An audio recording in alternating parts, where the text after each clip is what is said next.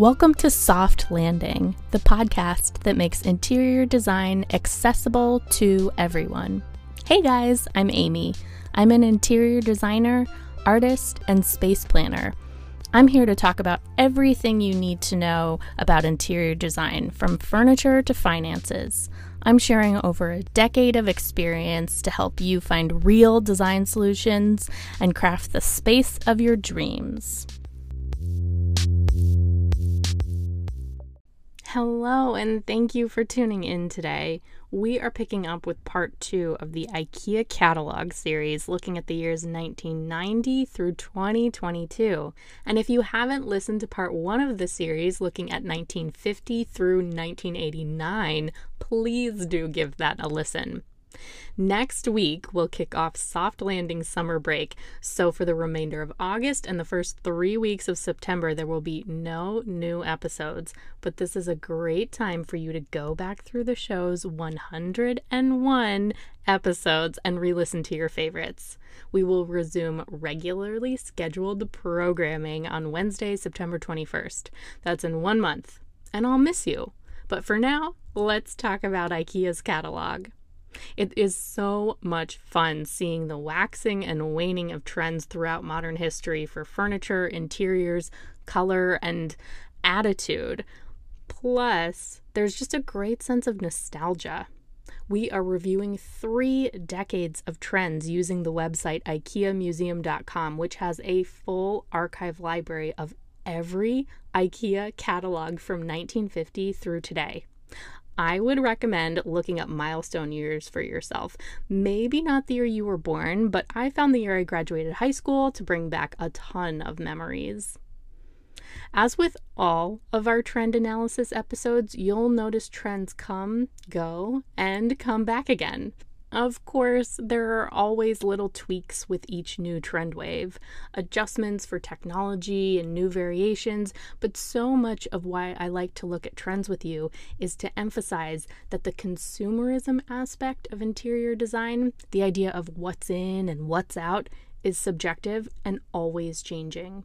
We can watch these trends go by like the wind, and as long as we have a true sense of our own personal style, there's no need to panic every time something new comes onto the scene.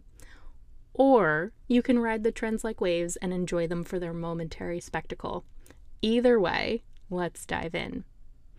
Oh, but first, how could I forget? Let's talk about the color of the week. I love cooking with seasonal vegetables, and right now we are completely in the middle of zucchini season. These water dense veggies have a gorgeous green outer layer, and this rich color can be celebrated in your home by using Sherwin Williams Isle of Pines SW6461. This deep Serious Green brings a collegiate sensibility with it, so it's perfect for creating a scholarly space, but it also looks stunning on kitchen cabinets.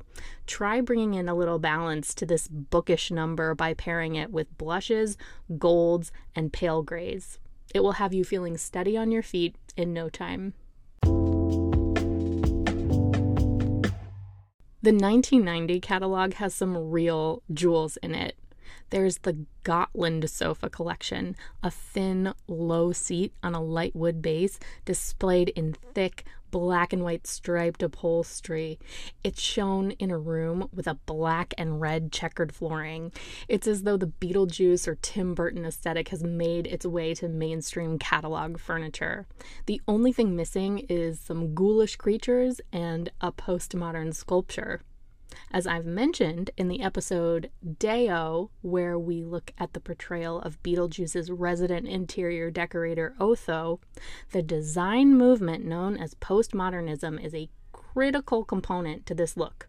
Blocky, simplified shapes, bold graphic patterns, primary colors, and lots of black and white. This style is present in the Le Cholt chair too, with its upholstered, wheel shaped arms and just a hint of Art Nouveau styling. It looks like we caught it mid flight black leather upholstery and black storage are on almost every page. And if you were around in the 1990s, you know it was hard to go a full day without seeing a black sofa somewhere. Maybe it was its practicality or austerity, but it certainly fit in with the Gen X grunge ethos of the time. There are items like the Kalmar lounge chair with its wrapped arm detail and bunchy linear tufting. It's so incredibly informal. And we've gone from all white room scenes in the 1980s to almost completely black ones by the early 90s. But we also have a full page of glass coffee tables to provide a little lightness into the mix. Whether the legs are wood, metal, or even marble, glass topped coffee tables were the style statement of the 1990s living room. Speaking of simple shapes, the Mella sectional sofa is one of the most avant garde looking pieces of upholstery in the catalog so far. With its circular seat and back, each section locks into the next, looking almost like individual vertebra. It's unique and flexible for sure, but it doesn't exactly look comfortable. If you owned one of these, let me know. I'm so curious about the sit on this piece and it was only around for a year or so, so that's kind of telling. A real showstopper is the Teg comforter and seam headboard, which utilize the same peach and lavender abstract organic print. With coordinating channel tufting, it's clearly what every mid market hotel based their rooms on for the next 30 years. There is an absolutely incredible layout on pages 20 and 21 of the 1992 edition that show the simple shape play of postmodernism at its best. First, there's a round dining plate with a faux burlwood rim with matching flatware on the opposite page, a silver fork, knife, and spoon with faux wood handles. I would pay top dollar for a set like this today. It's so chic. Below the plate is a lipstick red, super square leather sofa, an area rug with floating black outlines of arches and swirls, and a lounge chair that seems to be referencing the Le Corbusier lounger that's so popular, and a jet black shelf called the Cavit, which consists of two giant upside down wire triangles that double as legs and supports. If you don't feel like you know what people mean when they use the term postmodern, turn to pages 20 and 21, please. This is no longer Pee Wee's Playhouse we have entered the world of Patrick Bateman in American Psycho restrained, intentional, and structural. We see our first human in the composed room scene since the early 80s, plus a basset hound for good measure, as the scenes stop feeling so contrived and more relatable in their details. And this is important, we'll see more of that later. 1993's issue draws a line in the sand no more dark and shadowy rooms. No more person free photo shoots. It's as though vibrancy and hominess have been brought back to life. It's as though vibrancy and hominess have been brought back to life in the pages of the IKEA catalog. Light fixtures are shown turned on. The sun still shines in through the windows for a dramatic angular lighting effect, but the general light of all the rooms and every product in them is brighter. Sunshine yellow is everywhere, along with terracotta and sage green and other secondary colors. The primary red, blue, yellow brights have been moved to the back of the catalog, and warm earth tones are the new bombshell in town. Even the black sofas are playing second fiddle to the warm grounding colors that have made their way into the trend world. We also see our first CD tower. For those of you who may not have been around or don't remember, music used to be played on these things called compact discs or CDs, and each album came on a CD inside a square plastic case everyone would display their music collections in these huge vertical stacks, and you would buy a skinny shelf with little ledges for each CD to sit on. They were very ugly, but everyone was so into the cool technology of CDs that we thought it looked awesome. Plaids have entered the catalog and they are everywhere in all different colors and scales. Not to mention lots of other small scale patterns like black and white graphic florals, checks, starbursts, and gingham. This also matches up with the early 90s grunge aesthetic. So much plaid flannel, now you can blend right in with your sofa. 1995's images take a slight step back to the darkly lit ways of the 80s, but this time the images are more natural and less like a spotlight shining through on a soundstage. Everything feels grittier, from the imperfect artist's loft scene to the careless stacks of books on the floor. There's even a sofa, the Taka, that intentionally looks as though it's been completely draped in a patterned blanket, or soft draping as it's called in the catalog.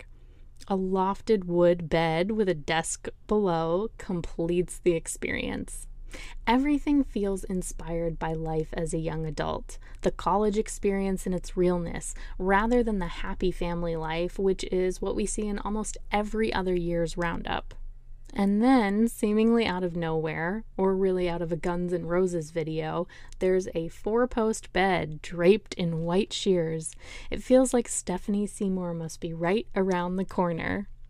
One interesting thing I've recognized as a pattern is the trend from the previous few seasons will make its way out of the front pages of the book and into the children's furniture section. For instance, in 1995's catalog, the black and white striped Tim Burton aesthetic is clearly tired, but it shows up in tiny kids' lounge chairs with stuffed animal snakes for emphasis.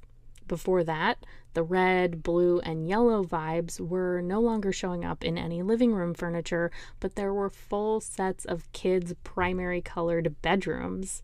This is likely a clever and efficient way to use up leftover materials, but this process of trend hand me down for the littles is maybe another way of saying we aren't 100% ready to let go of this look, but we certainly can't be putting it on the front cover anymore.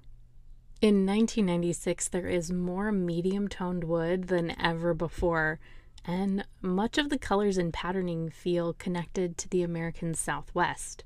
There's so much off white and beige, clay tiled floors, wood burning fireplaces, wicker, and rattan. There's even jewel toned stained wood, blue headboards and green dressers that have bold saturation but still allow the grain of the wood to be clearly seen. We can see postmodernism in its final stage in the 1998 issue.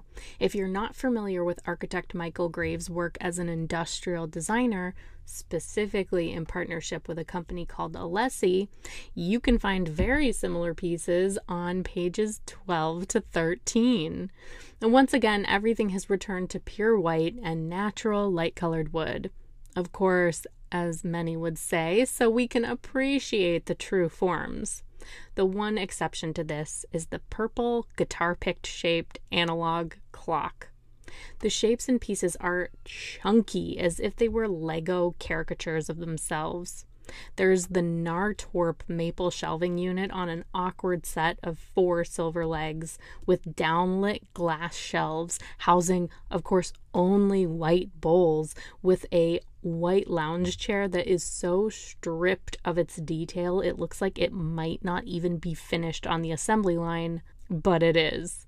Clearly, much of the playfulness of the early 80s has been drained from the postmodernist movement, and simplicity is now the driving factor.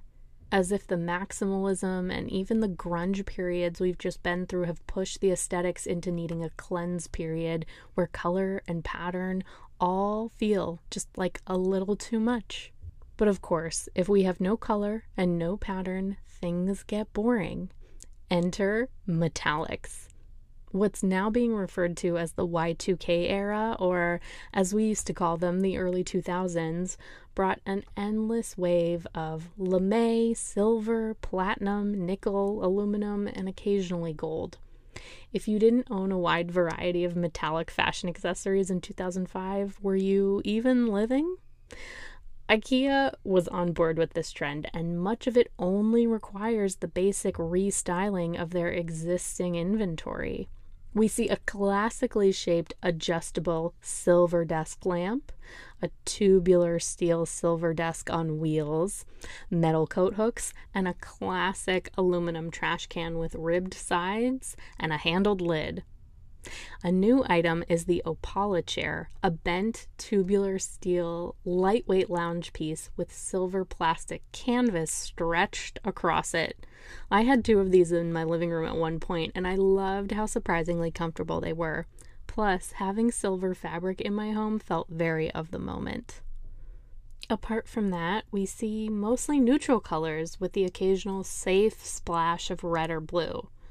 Most of the furniture shapes are clean but referential to traditional forms, otherwise known as transitional, which we talk about more in the episode The Time Warp. There's some gingham and plaid throw pillows, but mostly everything else is a solid color. This allergy to color extends on into 2001 with a record 13 pages in a row of all white rooms at the very beginning of the book. These spaces feel serene and heavenly, but also a little cold. There's a dedicated page to the color green, but it's almost all tiny accessories vases, throw pillows, CD cases, chopsticks. When used individually in a home, these would barely make a peep. Whereas there's another page dedicated to all things gray that includes shelving, a lounge chair, curtains, and other more substantial pieces for the home. While color is hard to find, IKEA is by no means projecting an image of perfection. We see a dining room table with multiple generations of family sitting around it and a hodgepodge collection of chairs, feeling makeshift and easy. This is the first time we've seen a mixed dining set in the catalog rather than matching chairs all around a table. This narrative carries along throughout the 2000s a simple, clean, efficient home for your busy, messy, beautiful life. In fact, styles seem to get stripped down further and further towards a new level of minimalism. We see storage units with touch latch hardware that removes the need for any kind of handle, leaving behind flat, white, glossy panels. Minimalism becomes such an important narrative that we even see the resurgence of the Saarinen style tulip base for tables momentarily. Series such as the Pax wardrobe and Malm bedroom sets present flat, cantilevered shapes and clearly reference the modern movement of the 1960s, but with cleaned up details. There's also a shift away from the living room as the focus of the catalog. The kitchen and dining room become front and center. There are so many more cabinet styles to choose from, and IKEA is not only offering tons of plates, bowls, and dishes, but they also have cookware, knives, and Tupperware. There's a huge focus on dining rooms, and that results in the creation of the Fusion four seater table. This dining set is clad in walnut laminate, and each chair has a bent plywood back, allowing them to neatly tuck right under the table and create a compact cube shape when not in use. I miss this item, especially when I have clients in tiny apartments who want to squeeze a table into their non existent dining room here in New York. This was such a perfect and affordable option, but it only stuck around for a few years pattern and color make their way back slowly towards the mid to late 2000s. We see hyper old fashioned wrought iron headboards, dining tables with sculpted turned legs, and it's all used in a mismatched, playful way that feels more like we've walked into the odds and ends of an antique shop. This is still mixed in with the hypermodern pieces, and while a sense of balance is restored, the point of view seems a little lost. There's plenty to choose from, but it feels like, in the store's effort to please everyone, their identity has been softened. By 2009, color, print, pattern, and vibrancy have repositioned themselves in the selections with bold botanical sofas and even a large flower print on the inside of an open shelf. Then, just a year later, the catalog reaches a true professional era. The photographs of staged rooms and scenes are intricate, elaborate, and interesting to gloss through. One room has classic wood wall paneling and detailed columns. Another has a chalkboard wall scribbled all over with a rainbow of colors. The rooms are brightly lit, no darkness to be found. The bold black and white stripe is back, but so is paisley, plaid, and polka dot. Everything is layered and mismatched in that Y2K maximalist way. The overarching vibe is casual. Even in the more formal setups, nothing looks too fussy. Everything is lived in and even messy in a stylized way. Throw blankets are draped haphazardly over sofas, storage boxes lay on the floor with their lids crooked, shelves look slightly overcrowded with knickknacks. There's a true sense of coziness baked into every page, and more importantly, a relatability. The look and feel is much less aspirational and more like it's almost already your home. You just need a few things to jazz it up. Very compelling. It's worth noting that the size of the catalog continues to grow. I mentioned last time that the first printing in 1950 was 15 pages. 2020's issue clocks in at 370 pages, not including some of the indices and other riffraff at the very end. And according to the Guinness Book of World Records, the 2011 catalog is the record holder for the most read catalog of all time. There were over 208 million copies printed, mailed out, and left on coffee tables in over 30 languages and 41 countries. And the 2011 catalog, in so many ways, has the same ethos as the 2010 catalog, but the photography quality just keeps getting better. The lived in situations show big families having normal, active lives, making meals, and laughing. Some of the pictures are almost pure portraits. We aren't seeing a great amount of new product here. It's just styling and tone of voice that's getting updated and modified. There might be new colors of coffee tables and patterns of upholstery, but we're seeing the staples of their line.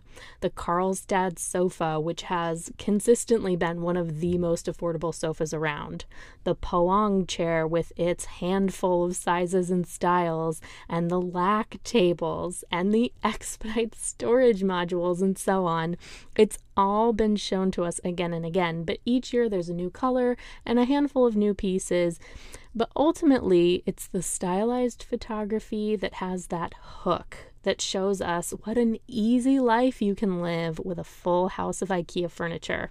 It's genius. In 2013, one thing that really stands out is a featured dresser, the Tarva dresser, and it has been completely covered in spray paint. I'm not going to call it graffiti, but it's certainly wishing it was. And I think this is a little nod to the subculture of IKEA hacking that started in the mid 2000s. I know for a fact there are many modifications that IKEA will discourage you from doing, like cutting things up or messing with any of the attachments, but a little paint never hurt anyone, so it's cool to see this embracing of the idea that many of their plain blonde wood pieces are blank slates for creativity and customization. By the mid 2010s, the maximalism is fading away. We're seeing more restraint in the way the rooms are accessorized, and then bam, by the middle of the decade, we are seeing the farmhouse trends start to take over. We see a white ceramic farmhouse sink in an IKEA kitchen for the first time, and wall paneling is everywhere, along with more wrought iron headboards and lots of cooking and homemaking. But by the end of the decade, this has been replaced with cleaner lines and a surprising resurgence of pastels mixed with earth tones which we haven't really seen together before. Many of the piece's shapes are referring to mid century modern forms, but with cleaner details, like the Vedbo lounge with its light wood frame and womb like upholstery floating inside.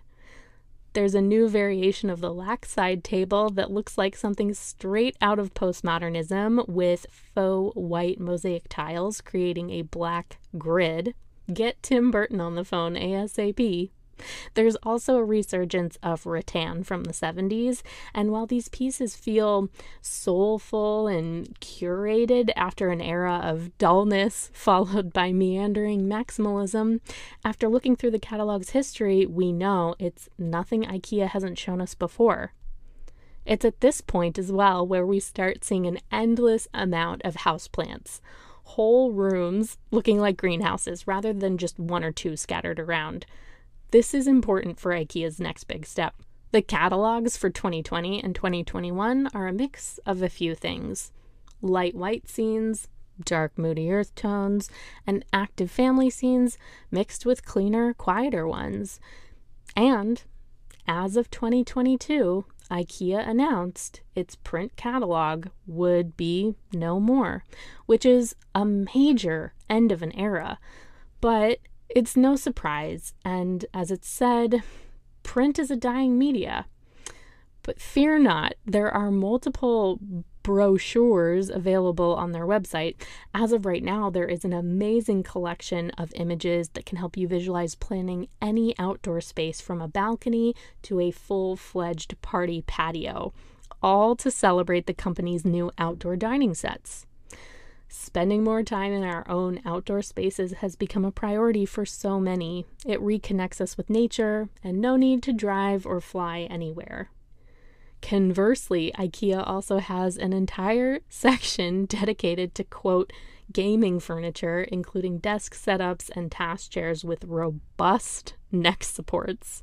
This is a sign that IKEA understands how to roll with the punches and change with the times as needed, and as they've done for decades prior.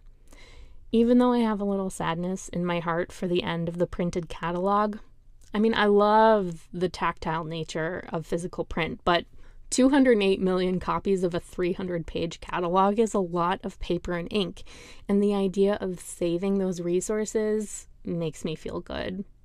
Plus, the full archive is now available to anyone at any time. So, what's your favorite IKEA year? There's something about the Y2K era that makes me feel so happy, but I love seeing the 60s minimalism too. I hope you enjoy the next month.